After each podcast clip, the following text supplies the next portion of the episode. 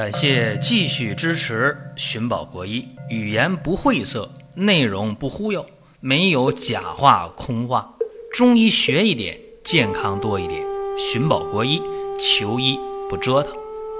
下面说几个微信公众号：蒜瓣兄弟、寻宝国医、光明远。各位在公众号里，我们继续缘分。本期话题呢，讲的是白带异常。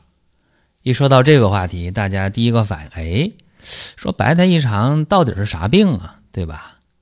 这个白带异常啊，就指的是白带的量多了或者少了，啊，颜色不是那种清晰透明的了，发黄啊，发红啊，还有发绿的，还有发黑的呢，是吧？中医讲五色带下，啊，青、赤、黄、白、黑，啊，都有可能。而且这个白带的质地，啊，要么就是特别的黏，要么就是特别的稀，像水一样，这都不正常。因为正常的白带是透明的、清晰的，啊，不粘的。或者白带的味道异常了，因为正常的白带几乎没有味道，那么白带发腥啊、发臭啊，这都是有问题。这个白带异常呢，中医称之为带下病。它可以是局部的问题，也可以是呃全身的问题。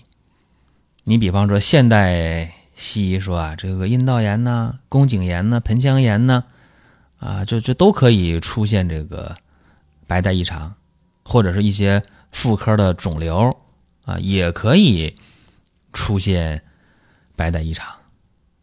首先，大家得知道这个。白带呀，它是女性成熟以后正常的一种阴道内的一种分泌物，对吧？啊，它是无色的、透明的、黏而不稠，无特殊气味。在生理情况下，比如月经的前后啊，或者来月经这一阶段呢，或者妊娠期啊，就是怀孕这阶段，白带量要相对多，这不是疾病问题，这是生理现象。这是没有问题的，但是如果白带的期量、色、质啊出问题了，那就是异常的疾病了。那是异常疾病的话，就需要去研究这个问题怎么解决。一般来讲啊，除了白带的期量、色、质发生了异常以外，它还有别的问题，比方说外阴的瘙痒啊。啊，或者是灼热呀，阴道的干涩呀，啊，或者是月经的周期的改变呢，月经量的改变呢，或者在房事方面啊，表现出呢这种低欲望啊，或者是呢性交疼痛等等等等啊，所以这个白带的异常，这带下病是应该给大家讲一讲的。但是带下病它并不是月经异常啊，这大家得分清楚啊。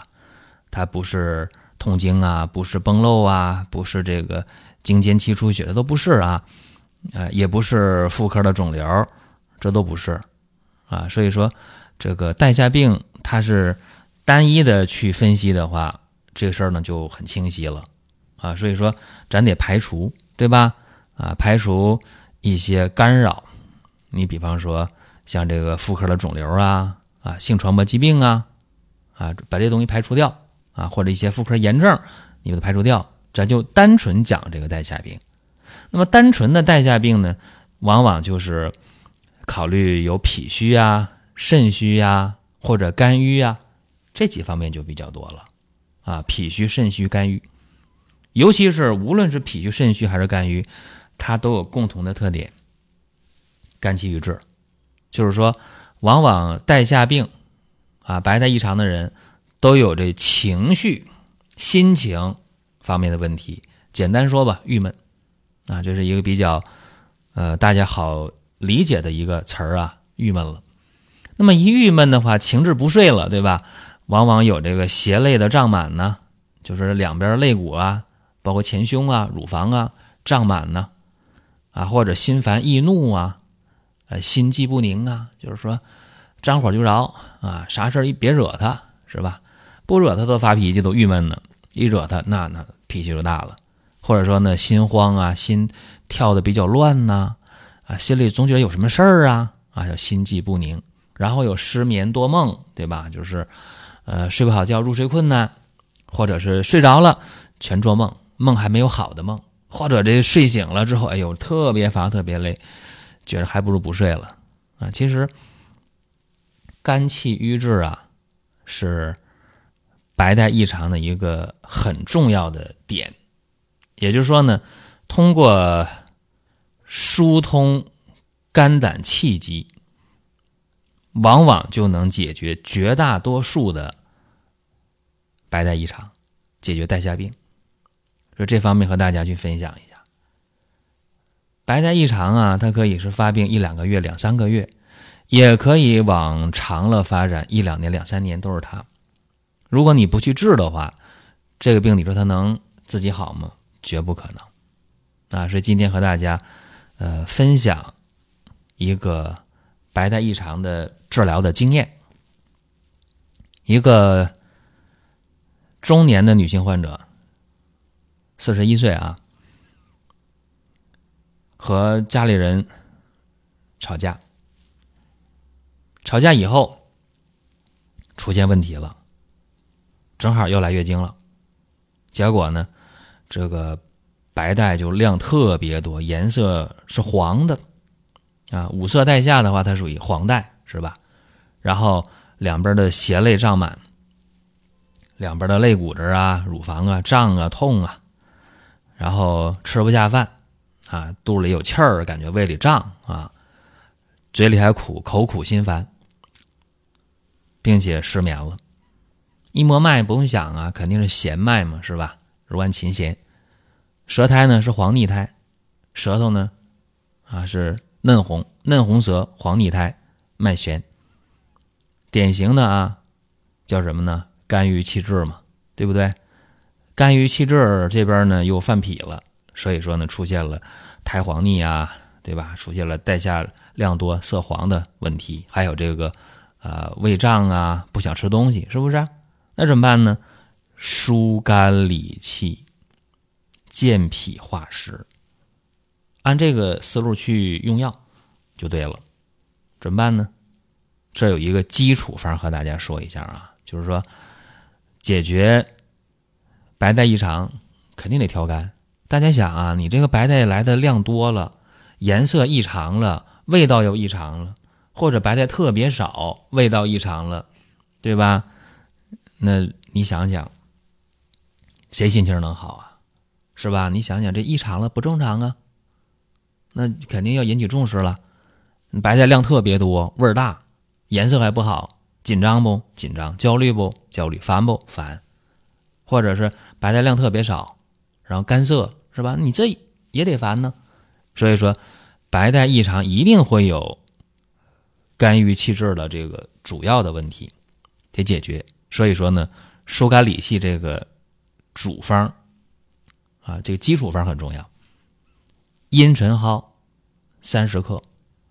香附、合欢皮、茯苓、乌贼骨各十五克，柴胡、知壳、白芍、黄芩、车前子各十克。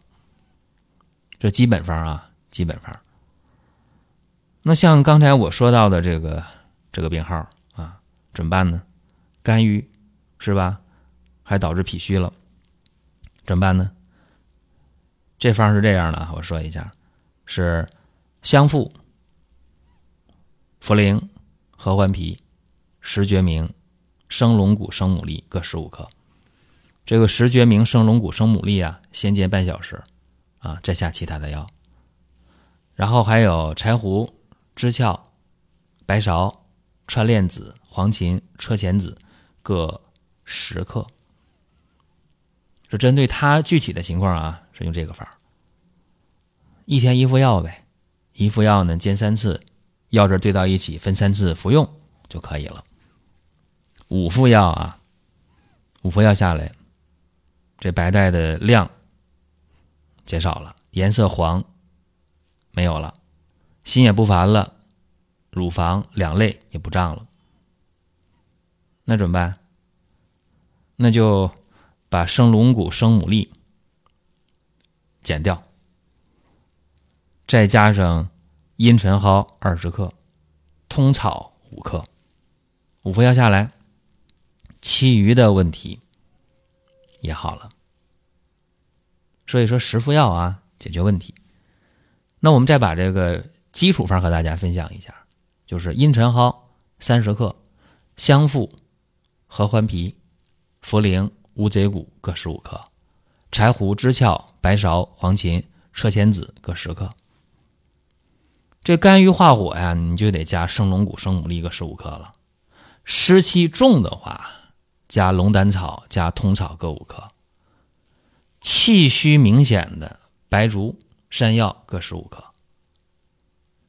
所以说，这个基础方和一些加减的问题也和大家分享了。一般来讲啊，就是五副药投下去有效没效就看出来了。想把这病治好，一般不超过十五副药。那这是一个和大家分享的这么一个方法啊。大家在用的过程当中，我还这个建议，不主张大家生搬硬套。就我们的寻宝国医也好，我们的中医入门也好，包括我们的视频节目啊，这个医话连篇，都是这样的，都是给各位一些启发、一些思路，具体该怎么用，效果更好。具体用的过程当中，大家能有什么样的收获？更关键的靠什么呢？靠大家自己去去悟啊！所以说这方呢，不主张大家拿出去用。如果大家是搞临床的，是医生的话，那这个好办啊！你一听哦，明白了，然后你有你的想法。但是没有基础的，呃，不准大家擅自的去用啊，还是找医生开药。当然有人抱怨啊，我这没好大夫。这句话我希望大家呢少说，为啥呢？因为全国几十万中医啊，你每个城市哪儿都有好大夫，哪儿都有，你没遇到，说明你没用心啊。这是题外话。另外，各位想听什么内容呢？可以给我们留言就可以。再一个提示大家，我们的大型活动啊，进公众号、进商城，赶快参与。好了，各位，下一期我们接着聊。下面说几个微信公众号：蒜瓣兄弟、寻宝国医、光明远。各位在公众号里，我们继续缘分。